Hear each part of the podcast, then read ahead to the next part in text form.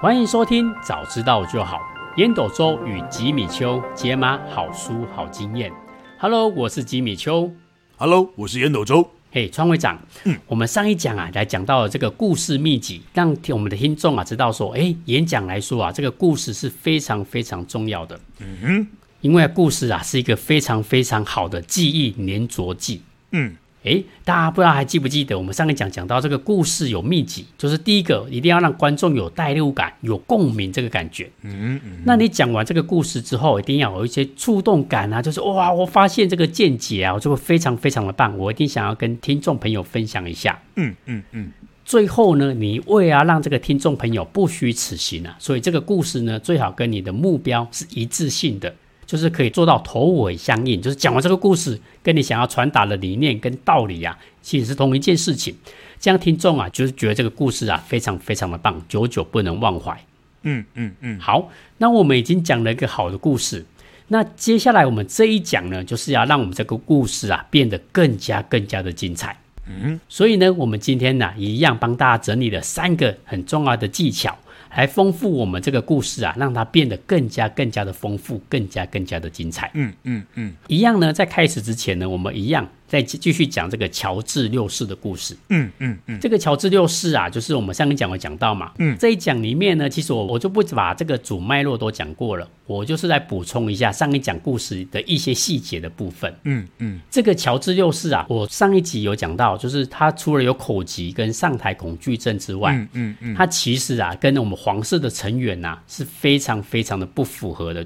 乔治六世啊，因为他左右手呢，他其实患了一个叫做重度的协调障碍，嗯，也就是左手跟右手，他其实看起来是不是这么的协调的，嗯哼，嗯哼。然后呢，他这两只脚啊，也有一点点的畸形哦，嗯，也就是我们常说的在叉形腿，就是他的脚啊，其实有一点点的，就是没有那么直，就是有点像 X 那种感觉，叉叉的这样子，嗯嗯嗯嗯嗯。更糟糕，更糟糕，就是我们上一讲有讲到，他有非常严重的口疾。跟这个上台的恐惧症，嗯嗯，不过啊，当年英国人觉得说，哎，那也没关系，因为他是次子嘛，因为上一讲我记得川哥长有讲到嘛，他还有个哥哥，温莎公爵，对对对对对，因为他有那个哥哥在，所以啊，他没有继承皇位第一顺位的压力，所以啊，大家觉得啊，没关系啊，因为反正他是次子嘛，所以看起来就算不 OK 也还可以。那我们刚刚讲的那个温莎伯爵，就是这个爱德华八世，嗯，哇，他就跟这个。乔治六世完全不一样哦，他长得非常的帅气，嗯、然后又风流倜傥，嗯，哇，重点是他的不管是外表也好，他的内在也非常非常的优秀，嗯哼，根本是啊人文人武，就是啊大家觉得哇，他就是下一代的国王嘛，嗯、因为他看起来就相貌堂堂，嗯、所以啊大家都觉得说，嗯，他真的非常非常适合爱德华八世，嗯嗯，可是呢上一讲没有讲到。这个爱德华就是他，真的是非常的不爱江山，他爱美人，嗯，他就是一个浪漫种子，嗯、就是那种哇，他爱上了那个女生之后，还记得他要离开这个皇位之前啊，他讲了一句话，嗯，他说啊，他内心发现啊，不管他有多么想要去履行这个国王的责任，嗯，可是呢。他如果没有他心爱的这个女生啊的帮助跟支持啊，嗯，他想要去继承这个责任啊是不可能的事情。嗯，哇，他讲了这句话之后，马上呢就仓促的放下这个国政，然后就离开了英国。然后远走奥地利去，嗯嗯嗯，哇，你看就这样子忽然的离开这个乔治六世啊，就忽然很错愕，因为本来是他当国王的，怎么怎么忽然就变成我当国王了？嗯嗯，所以啊，他忽然变成国王之后，他他也面临了就任之后的第一场严峻的考验，也就是我们上一期讲到的这个。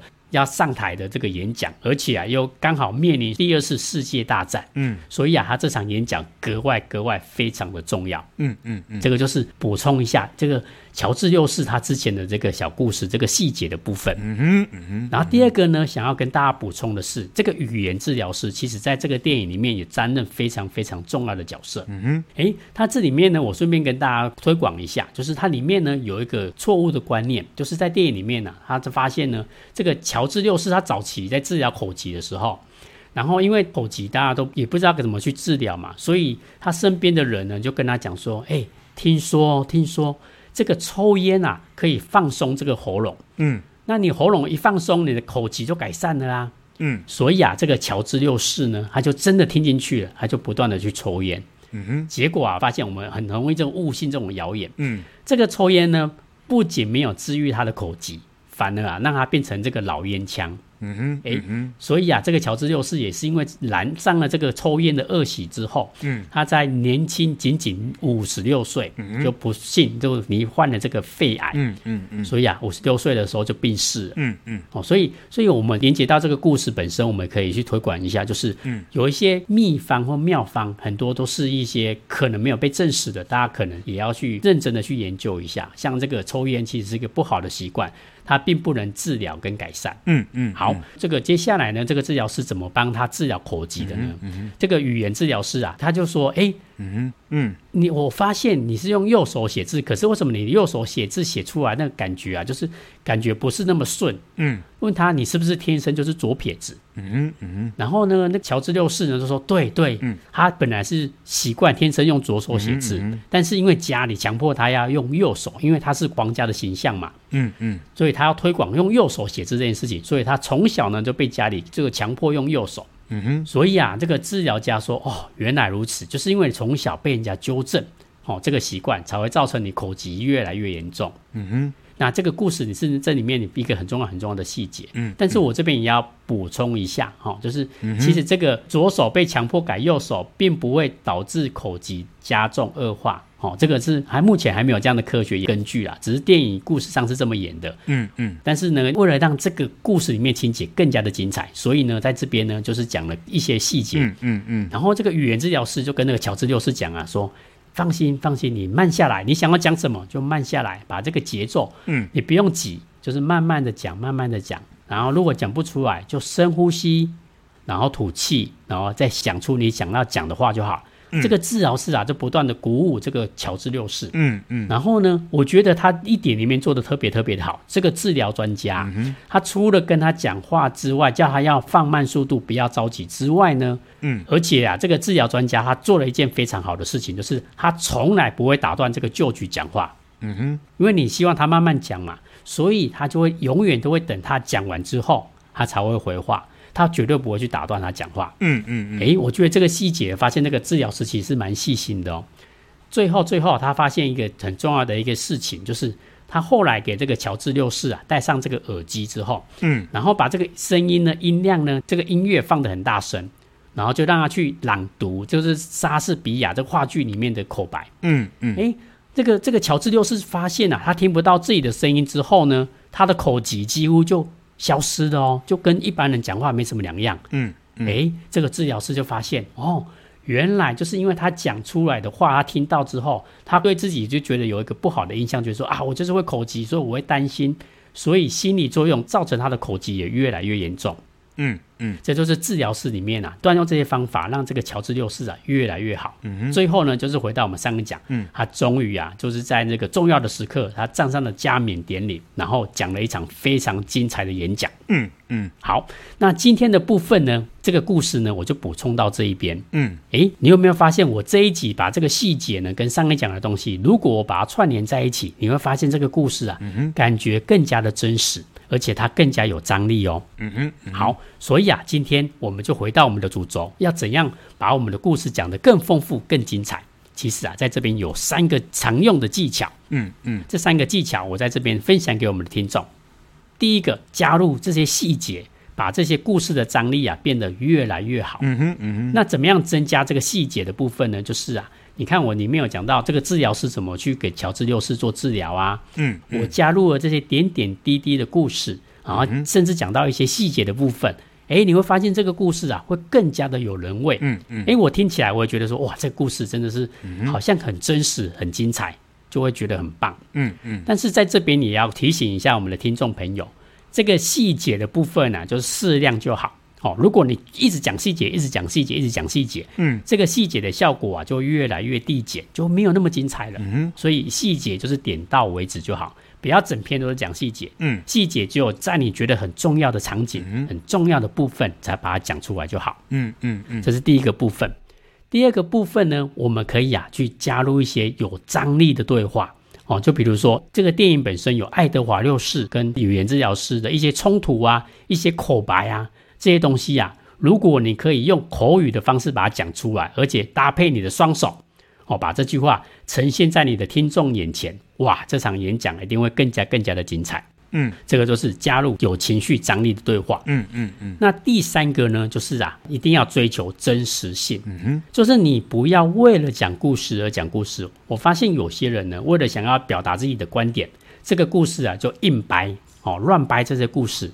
但是这个乱掰的故事啊，有时候让人家觉得听的当下觉得，诶，好像很棒。但事实上呢，它就没有可信度。如果被人家听出来，它又是瞎掰的，又是不真实的，这个你的可信度啊就会大打折扣。嗯哼。所以啊，为了要追求真实性，第一个，你这个故事啊最好是真实的。嗯。就算不是真实，也是就是大家都认同的故事。嗯嗯嗯。第二个就是这个故事呢，你要避免浮夸。就是有些人很夸张讲这个故事啊，虽然我觉得浮夸是一个很好的技巧，但是你在讲故事的时候过分浮夸，这个可信度啊就会下降很多。嗯嗯，嗯，好，这就是我们常用的三个技巧。第一个就是加入细节的部分，第二个啊就加入有情绪张力的对话，第三个你的故事啊要有真实性，不要为了浮夸，不要为了胡乱，然后就讲出一些就是文不对题的一个故事出来。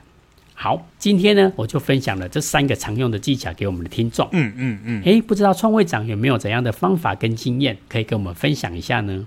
好哦，好哦，来，这个刚刚吉米秋讲的非常非常的棒啊，他讲这个丰富这个故事的一些技巧性，我就不在这边再琢磨了，我来讲一讲我自己的故事了，好不好？嗯嗯。我大概是从二零一三、二零一四开始受邀演讲，大概就是十年前左右，那时候我大概四十一、四十二岁左右。对，那那时候。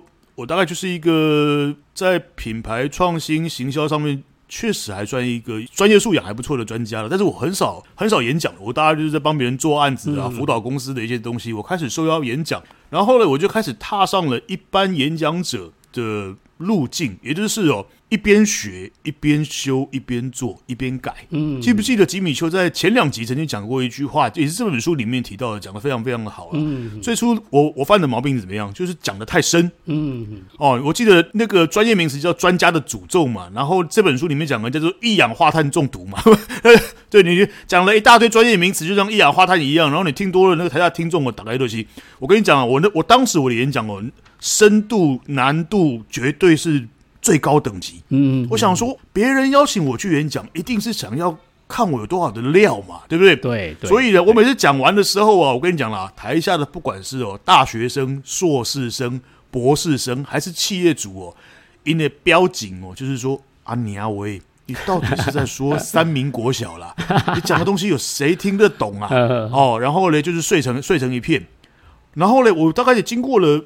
搞不好有两三年这样子的时间，我就觉得效果一直都不好。虽然很多人还是会请我讲，但是我就觉得效果不是很好。嗯，因为我后来反省出来哦，对我一个演讲者而言呢，因为这个主题你常常在讲嘛，创新品牌行销，你是滚瓜烂熟，你手里面信手拈来就是一大堆的数据，一信手拈来就是一大堆这个企业，就是国外企业的故事，国内企业的经历嘛。所以你，但是对你而言，你是常常在讲。但是对听众而言呢，因东西超级盖听。嗯嗯嗯嗯，没错，这两个立场完全不一样哦。这两个立场完全不一样哦。你要去思考，我如何能够说的让这个第一次听到的人就能够听得懂、喜欢听、想要听，还要下次还要介绍你去别的地方讲。嗯嗯嗯。我后来悟出，我后来悟出来了，我后来悟出来，那那。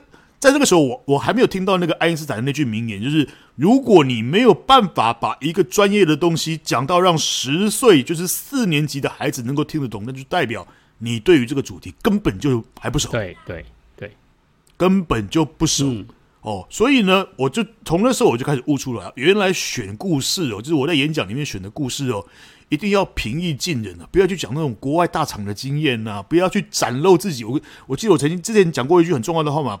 有两种选择嘛，一种叫展示聪明嘛，一种叫选择善良嘛。嗯，大部分的人都会犯了展示聪明的这个这个毛病，就说啊，难难得有这个机会上台，一定要来展露一下林北武哇哇厉害。我跟你讲，那没有用啊，因为台下都睡着，根本没有没有人在夸你哇厉害。没错，所以我后来在选故事、选选素材的时候，我一定会想办法让他平易近人，而且呢。尽量有文化共同性。我以前会大量的引用国外的数据、国外的这些资料、国外的这个故事。结果我发现那些企业主哦，在十年前 EMBA 还没有那么就是那么茂盛的时候啊，就是没有没有这么多人去读 EMBA 的时候，我的演讲大概就是我我我常常去 EMBA 讲，但是那时候他们对于国外的这些故事也不是那么样子的熟。所以我我有发现，他们很多其实他们根本听不懂，嗯嗯嗯，他们根本听不懂。就像刚刚吉米就讲的那个《国王之声》那部电影，我觉得拍的很好，但是里面它的定义非常的不清楚。嗯嗯嗯嗯，我看了半天之后，我出来查了老半天之后，我才知道原来他是在讲二次大战英国国王口吉，还有他哥哥就是温莎公爵，以及里面那个。勇敢的小女孩，就是后来的去年前年一百岁死掉的那个那个伊丽莎白女皇。嗯、对，当我们没有办法把这个讲清楚的时候，台下的人就算他听了二十个小时，他一样听不懂。嗯，嗯听不懂。你刚刚讲的爱德华六世、爱德华八世，然后我跟你讲，听听不懂。嗯，完全没有文化共同性。你讲了老半天，大家一定听不懂。然后里面还有一个 treasure，就是丘吉尔，他也有在里面露露面。对对。所以我的我的意思是。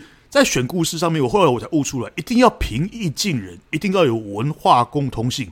如果前面的定义不清楚，后面看起来就会很模糊。嗯，我们是台湾人，我们不了解英国的历史，我们顶多认识一个丘吉尔。对，我我们的印象中，那个伊丽莎白女皇就是一个老奶奶嘛，对不对？对对对。在尤其像你这么年轻，你你哪里有办法想象里面那个小女生就是伊丽莎白女皇？嗯，她从头到尾她并没有，她并没有先定义，她没有一开始就来一个角色介绍，她直接上。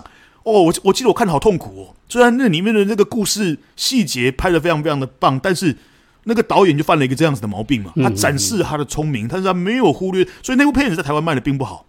它是一部在国外卖的非常好的片哦，但是在台在台湾看的人很少。因为根本的跨步，第一个时空背景不了解，第二个人物角色难以掌握，第三个对于英国当时的政治斗争的情况，还有德国准备打英国的那个那个状况，根本搞不清楚啊！所以那是一个坦白讲了，以我现在看起来，那就是那那那就是个不大成功的作品了。嗯嗯嗯，好不好？所以选故事，我觉得一定要平易近人，要有文化的共通性。然后我又修正了几年。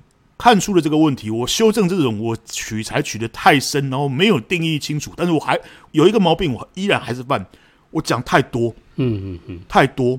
其实我我一刚开始讲是又深又多，结果我修正了深，我还是没有修正的多，嗯嗯，所以呢，听众的表情又变成哇，我的吃不完，我的咬不动，啊，我的吞不下去，哦，所以总之我就是在整个这个这个演讲的历程，为什么我现在的演讲？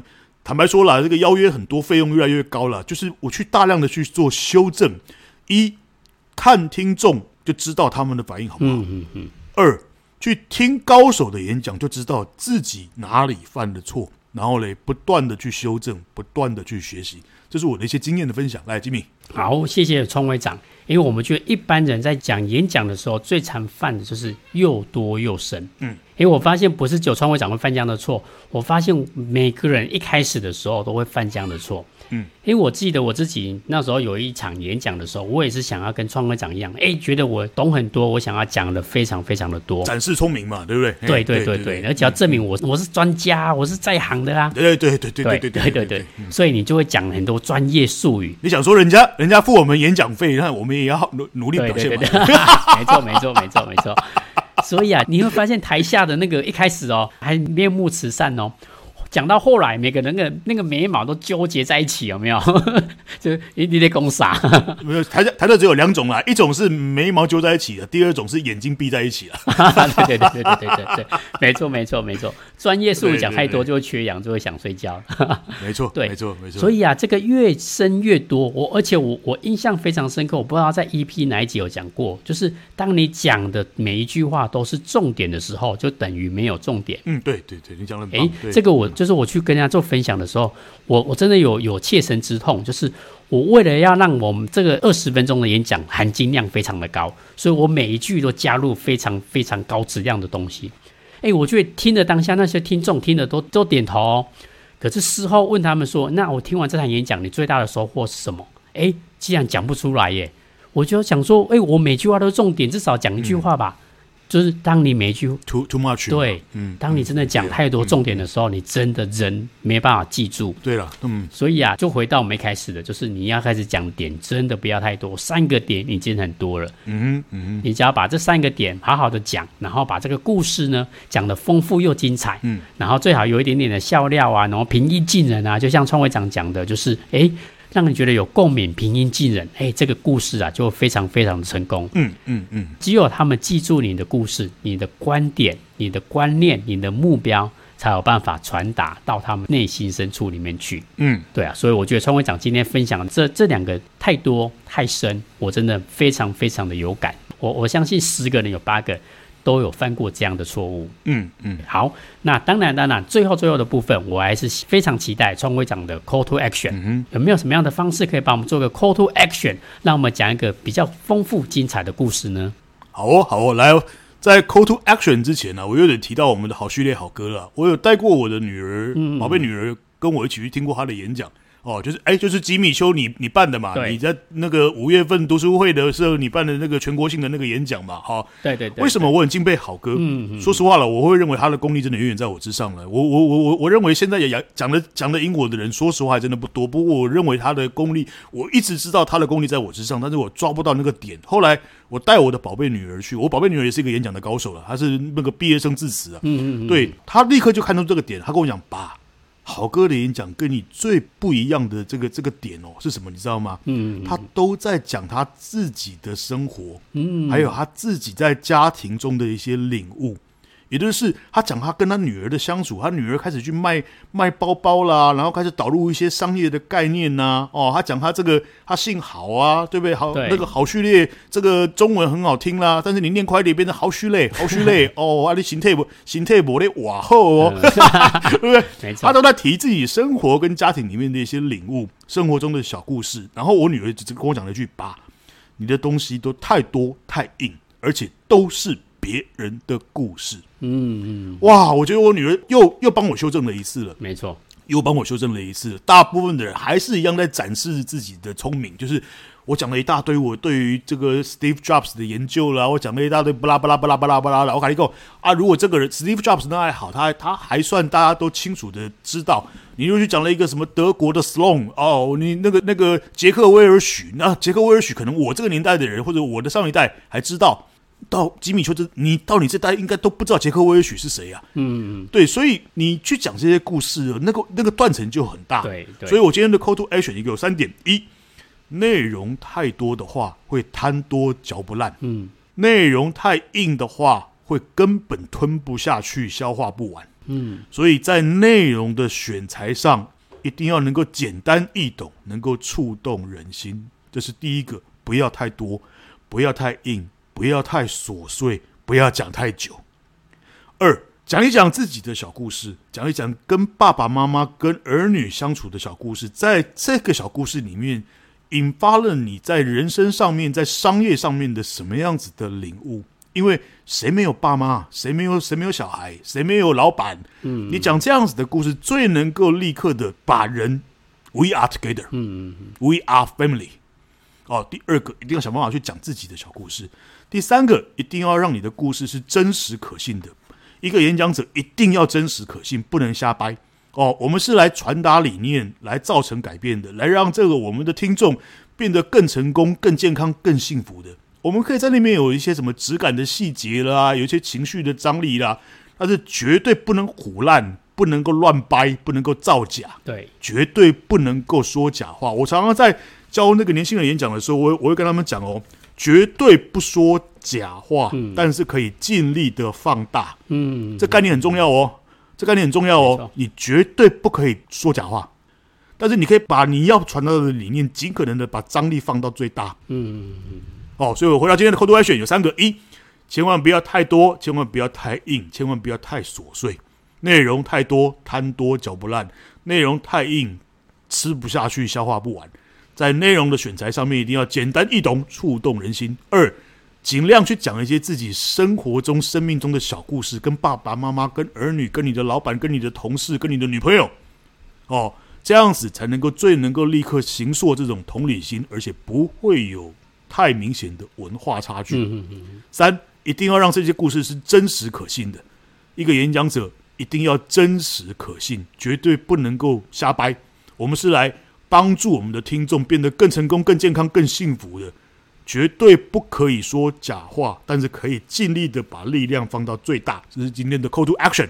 谢谢我们的创会长烟斗中。哇，我觉得今天的这三个 Call to Action 啊，非常非常的受用。我觉得啊，很多人都会犯内容太多太深的部分，而且啊，很多人就想说，我不会讲故事啊。其实啊，自己的小故事啊，这个是最精彩，而且是你有办法讲的最精彩的部分。因为呢，你讲别人的故事，别人也可以讲，但是你自己的故事是别人没办法去讲的。嗯，好、哦，所以啊，我觉得多讲讲自己身边的小故事。诶，我记得我之前有讲过，就是你的人生不是没有故事，而是你不太会讲述你的故事而已。嗯，好、哦，所以想办法去挖掘自己身边的小故事。诶，你发生怎么样有趣的事情呢、啊？好笑的场景呢、啊？就回到上一讲创会长我讲的嘛。嗯，比如说手机呀、啊、录音笔呀、啊，都可以呀、啊。你可以随手做记录。诶，你觉得这件事情非常的有趣，你就可以把它讲出来给你的听众。嗯嗯。诶。用自己的故事啊来带入这些道理、这些情感啊，其实这个效果会特别特别的好。嗯嗯嗯。那最重要的一点就是这些东西啊，请记得要真实性，不要瞎掰。因为啊，我们是要传达我们自己的理念哦，我们不是为了精彩而精彩，我们还最后还是要回归我们的那个目标嘛。嗯。我们是为了要传达我们的目标，传达我们的想法。改变我们听众的行为，嗯嗯，所以啊，如果你瞎掰，那就失去了我们原本的原意，嗯嗯。所以啊，我非常喜欢创会长讲的那句话：我们绝对不说假话，但是我们可以尽力的放大。哎，我觉得这句话真的非常非常的棒，这是烟斗周的秘籍，真的真的真的超棒。今天真的我在烟斗周身上啊学了好多好多好多，所以啊，听众朋友，今天真的非常非常的幸福，可以听到这三个部分。下次如果大家有机会做演讲的时候，能不能把这个三个 call to action 呢加入在自己的演讲里面的一些重要的小提醒？好、哦，相信你的演讲一定会变得越来越好，越来越精彩。嗯嗯，好，那我们这一集的部分呢、啊，就讲到这一边。嗯哼，诶，我们下一集呢，一样继续来讲故事，说故事最后的一个部分了。就是大家如果在想说，哎，那我要讲故事没有错，可是故事其实有非常多的类型，有非常多的形态。嗯哼，嗯哼。所以啊，我们下一集呢，我们就来讲，跟听众朋友分享一下，嗯，故事有哪些类型，它应用在什么场景里面，它的效果会特别特别的好。好，这就是我们下一集要讲的部分。如果你觉得我们的节目不错啊，再欢迎大家给我们五星好评。有任何的想法跟问题呢，也欢迎在 Facebook 留言给我们哦。好，谢谢收听，早知道就好。Hello，我是吉米秋。Hello，我是烟斗周。好，我们下次见。See you next time。拜拜。